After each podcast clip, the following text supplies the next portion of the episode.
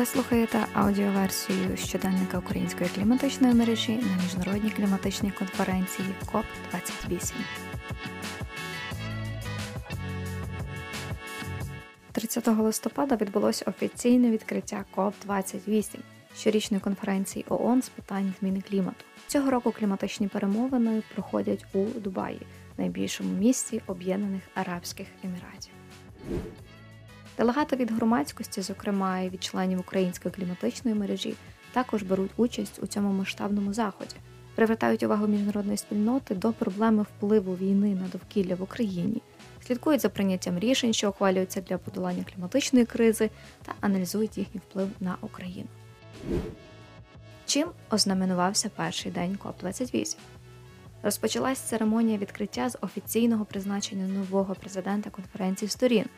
Пост урочисто було передано від голови єгипетського МЗС, президента минулорічного КОП-27 Самеха Шокрі до представника приймаючої країни Султана Аль-Джабера. Цікавим фактом є те, що новопризначений президент головної міжнародної кліматичної події є керівником масштабної нафтової компанії ADNOC Abu Dhabi National Oil Company, найбільшої в Об'єднаних Арабських Еміратах. День відкриття ознаменувався важливою домовленістю було досягнуто історичну згоду про початок роботи фонду втрат та збитків. Угоду зустріли оваціями більшість делегатів, адже новостворений фонд має особливе значення. Він допомагатиме найбільш вразливим країнам подолати наслідки зміни клімату. До речі, це вперше на самому початку кліматичних переговорів сторони прийшли до конкретного рішення. Далі послідував цілий ряд заяв від країн-учасниць. Розвинуті країни оголосили про готовність наповнення фонду втрат та збитків. Так, наприклад, приймаюча держава Об'єднані Арабські Емірати заявила про виділення 100 мільйонів доларів в якості першочергового фінансування.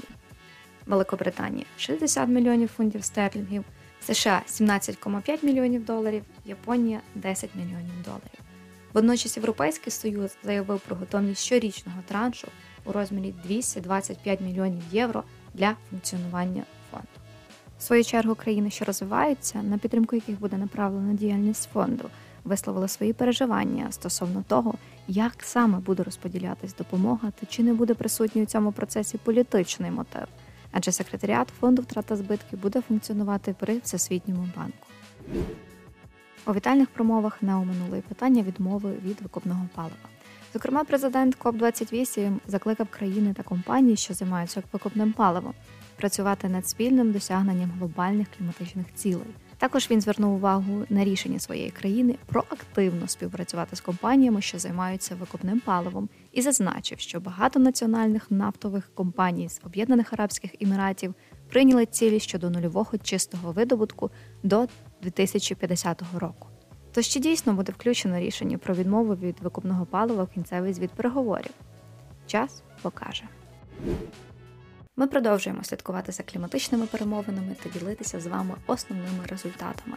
Більше інформації, а також фото з відео місця подій шукайте в наших соцмережах у інстаграмі.